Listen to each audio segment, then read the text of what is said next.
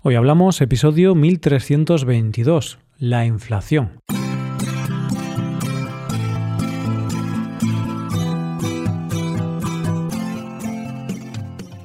Bienvenido a Hoy Hablamos, el podcast para aprender español cada día.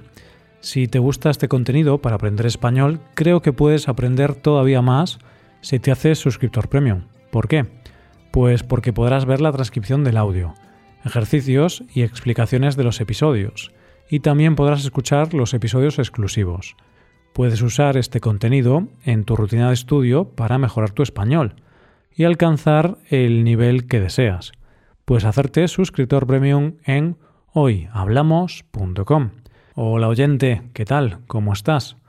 Conforme nos hacemos adultos, nos tenemos que ir haciendo especialistas en distintas facetas por pura necesidad. Tenemos que saber cocinar, tenemos que saber de política para poder votar. Tenemos que desarrollar habilidades de psicólogos para lidiar con nuestras mentes. Tenemos que saber decorar y montar muebles. Y sobre todo, tenemos que aprender economía. Y de esa economía que nos afecta en nuestro día a día es de lo que vamos a hablar en el episodio de hoy. Hoy hablamos de la inflación. La semana pasada, en el episodio sobre la huelga, te dije que últimamente estábamos viviendo acontecimientos históricos, en referencia a la pandemia, la guerra de Ucrania y, en menor escala, la huelga del transporte en España. Pues hoy vamos a hablar de otro acontecimiento histórico, la inflación, es decir, la subida de los precios. ¿Y por qué digo que es un acontecimiento histórico? Pues porque la inflación en España, en el mes de marzo, ha sido del 9,8%, la tasa más alta en los últimos 37 años. La inflación es uno de esos términos que escuchamos una y otra vez, un término que ya es habitual, que más o menos sabemos en qué nos afecta, pero que puede ser difícil de explicar. Así que lo primero que vamos a hacer es explicar qué es la inflación la inflación es un aumento generalizado en los precios de los bienes y servicios de una economía durante un periodo de tiempo. Suele calcularse de forma anual. Es decir, tú vas a la panadería a comprar pan y la barra de pan siempre te había costado un euro, pero de repente llegas un día a la panadería y te dicen que ahora cuesta un euro con cinco céntimos. Pues esto es la inflación explicado de forma muy sencilla. Algo importante a tener en cuenta es que cuando hay inflación, eso significa que el dinero vale menos. El dinero representado por una moneda, como los euros, las libras o los dólares, por ejemplo. Entonces, si el dinero vale menos, los ahorros que tienes en el banco valen menos y puedes comprar menos cosas. Por tanto, cuando hay inflación, los ciudadanos pierden poder adquisitivo. Te pongo un ejemplo que es una especie de broma o chiste recurrente que se hace en España y que hace referencia a cuando sube el precio de la gasolina. Cuando esto pasa, siempre hay alguien que dice, a mí me da igual que suba la gasolina, yo siempre le echo 20 euros. la broma es que dices que te da igual el precio de la gasolina porque siempre gastas lo mismo, 20 euros. Y claro, la ironía es que sí, tú te gastas lo mismo, pero echas menos gasolina. Por tanto, tu dinero vale menos. En este caso, con la misma cantidad de dinero, compras menos cantidad de gasolina. Pues esto es la inflación. El precio del dinero baja y con el mismo dinero compras menos cosas. ¿Y cómo se calcula la inflación? Para entender esto tenemos que ver otro concepto que en España llamamos el IPC, o lo que es lo mismo, el índice de precios al consumidor, que es donde se ve la evolución de los precios en distintos bienes que consumimos, que van desde los productos básicos como alimentación, los bienes de consumo duradero, como puede ser la ropa o los electrodomésticos, y los servicios como puede ser el alquiler o la peluquería. Si el IPC sube, entonces hay inflación. Y, por cierto, te voy a hacer un spoiler. El IPC siempre sube y siempre hay inflación. es muy raro que no haya inflación. ¿Por qué inflación? O dicho de otra manera, ¿por qué suben los precios? Hay varias causas para que se produzca esta inflación, pero vamos a ver aquí las dos que son más comunes. Y bueno, que quede claro que no soy economista, entonces tampoco esperéis una rigurosidad extrema en mi explicación, que no soy experto y puedo equivocarme. Una de las causas de la inflación es la clásica oferta y demanda. Cuando se produce un desequilibrio, es decir, cuando la demanda supera la oferta, suben los precios. Un ejemplo es la inflación producida por la pandemia del coronavirus. Cuando hubo cuarentenas y se paralizó la producción, la demanda bajó y muchas empresas cerraron o dejaron de producir.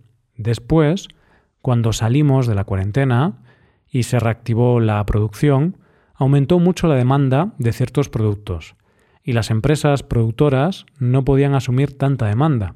Es decir, había menos oferta porque las empresas habían dejado de producir, habían ajustado su producción o muchas empresas tuvieron que cerrar el negocio por la pandemia.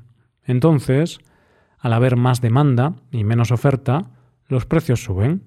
Esto lo hemos visto de forma muy clara, por ejemplo, en los materiales de construcción, como la madera, el acero y muchas cosas más.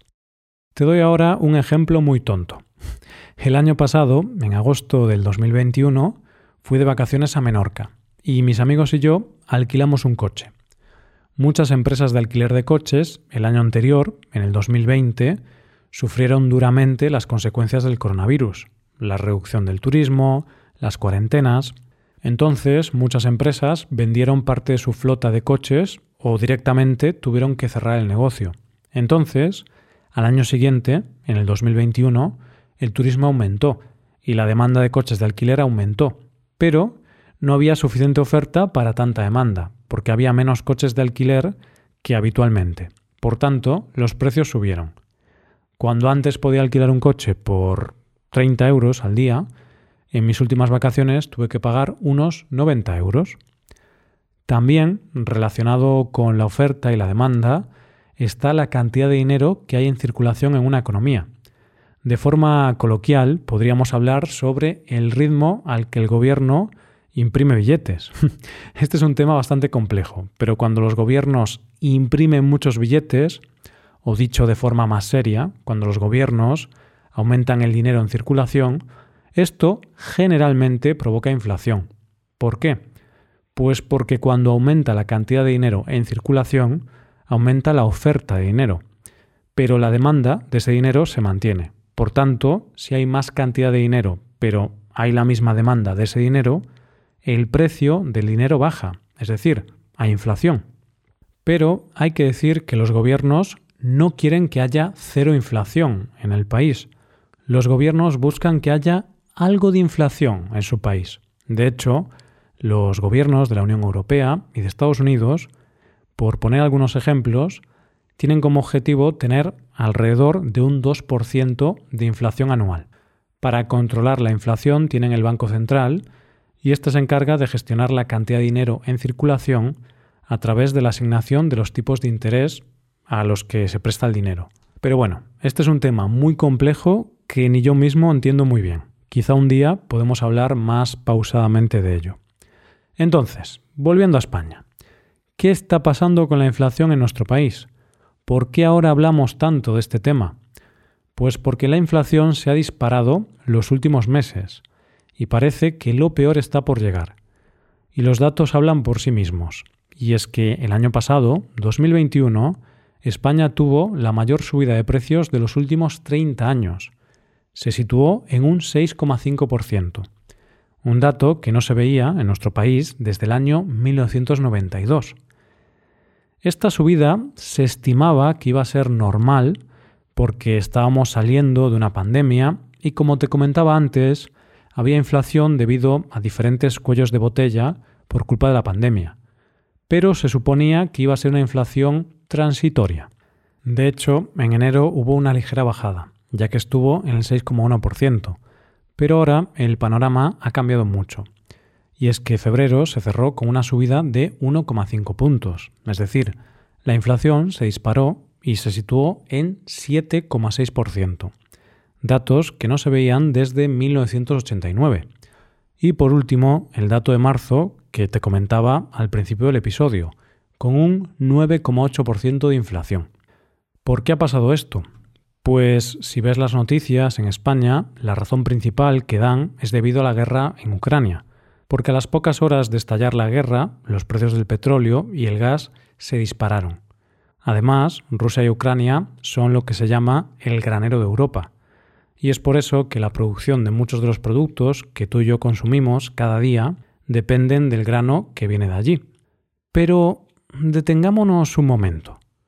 Y ahora voy a ser un poco crítico, pero hablando de los datos y de los hechos. El gobierno de España le echa la culpa de la inflación a la guerra en Ucrania, y en algunos medios de comunicación también hablan de que la inflación está causada por la guerra. Pero debemos observar bien los datos. En enero del 2022, la inflación en España fue del 6,1% y no había guerra. En febrero del 2022 la inflación en España fue del 7,6% y la guerra empezó el 24 de febrero y las consecuencias en los precios no se ven de forma tan inmediata. Entonces, a mí, lo de que la inflación en España es por culpa de la guerra, sinceramente, me suena a excusa. Esta sí que es mi opinión, oyente. Por supuesto, la guerra en Ucrania está afectando a los precios de la energía y de diversos productos y eso va a hacer que aumente más la inflación y aumenten más los precios. Pero es un hecho que los precios ya estaban subiendo antes de la guerra. Por tanto, creo que no es correcto echarle solo la culpa a la guerra. Tiene que haber otras causas. ¿Y cuáles son otras posibles causas del aumento de la inflación? Pues por un lado, la pandemia del coronavirus tiene una parte de culpa, por lo que comentaba antes. Pero también hay que tener en cuenta otro tema importante, la cantidad de dinero en circulación. Desde hace años, los tipos de interés en la Unión Europea o en Estados Unidos han estado situados en su mínimo histórico, lo que hace que haya más dinero en circulación en la economía y sea muy fácil pedir créditos. Esta podría ser una de las causas del aumento de los precios. De hecho, la Reserva Federal, el organismo que gestiona el dinero en circulación en Estados Unidos, en su última reunión ha hablado de realizar fuertes subidas de los tipos de interés en el 2022 para intentar reducir la inflación. También el Banco Central Europeo, que es el organismo que regula el euro, se ha posicionado de forma similar. Bueno, hemos hablado mucho de las causas, pero Realmente lo que más nos interesa a los ciudadanos son las consecuencias. ¿Qué consecuencias trae la inflación? La consecuencia más importante para los ciudadanos va a ser la pérdida de poder adquisitivo. Dicho más claramente, empobrecerse, tener menos dinero. Cuando hay inflación, el dinero vale menos, podemos comprar menos cosas con el mismo dinero. Y claro, si aumentan los precios, pero no aumentan los salarios, hay una descompensación que hace que no puedas consumir lo mismo que consumías antes. La segunda consecuencia, relacionada con la anterior, es que tus ahorros valen menos ahora. Tus ahorros se devalúan. Tus ahorros se los come la inflación. Y tú dirás, pero si yo tengo 10.000 euros en el banco, sigo teniendo los mismos ahorros. Sigo teniendo 10.000 euros en el banco. Sí, pero si antes un coche valía 10.000 euros y ahora, debido a la inflación, vale 12.000 euros, está claro que tu dinero vale menos. Antes, con ese dinero, podías comprarte un coche. Y ahora no. Ahora tienes que ahorrar 2.000 euros más para poder comprar el mismo coche. Así que ahora, por culpa de la inflación, tendrás que ir andando. Bromas aparte, un ejemplo muy simple. El año pasado recuerdo que un litro de leche en el súper me costaba aproximadamente 60 céntimos. En cambio, ahora mismo cuesta unos 70 céntimos. El precio ha subido 10 céntimos. Por tanto, con los mismos ahorros, ahora puedo comprar menos litros de leche. Está claro que mis ahorros, aunque parezca que es la misma cantidad, en realidad se han reducido, porque puedo comprar menos cosas. Y te digo algo más, si el precio de la leche sigue aumentando a este ritmo, me acabaré volviendo vegano. Todo el mundo sabe que a los veganos no les afecta la inflación. bueno, estoy muy bromista hoy. Es que la inflación solo se puede combatir con humor. Em, otra consecuencia de la subida de la inflación es que puede afectar a la economía y generar crisis, desempleo, menos inversión en el país. Esto depende mucho de cuánto dure y cómo se desarrolle, pero para un país no es bueno tener tasas de inflación altas. Y para acabar, podemos hablar de otra pregunta que mucha gente se hace hoy en día sobre este tema. ¿Qué puedo hacer para proteger mis ahorros de la inflación? esta ya es una pregunta muy difícil de responder. Yo he leído que generalmente activos como las propiedades inmobiliarias, las acciones o el oro históricamente han sido una buena inversión para proteger tu dinero en épocas inflacionarias. Pero yo no te puedo dar ninguna recomendación. Sería muy imprudente por mi parte. Si te interesa, te animo a buscar información o buscar asesoramiento de un asesor financiero que te pueda ayudar. Si una cosa podemos sacar en claro del episodio de hoy es que hay muchos factores que influyen en nuestros bolsillos. Y como se suele decir, la inflación es el impuesto de los pobres. Hasta aquí el episodio de hoy. Y ya sabes, si te gusta este podcast y te gusta el trabajo diario que realizamos, nos ayudaría mucho tu colaboración. Para colaborar con este podcast puedes hacerte suscriptor premium. Los suscriptores premium pueden hacer a la transcripción y ejercicios y explicaciones hazte suscriptor premium en hoyhablamos.com. Muchas gracias por escucharnos. Nos vemos en el episodio de mañana. Pasa un buen día. Hasta mañana.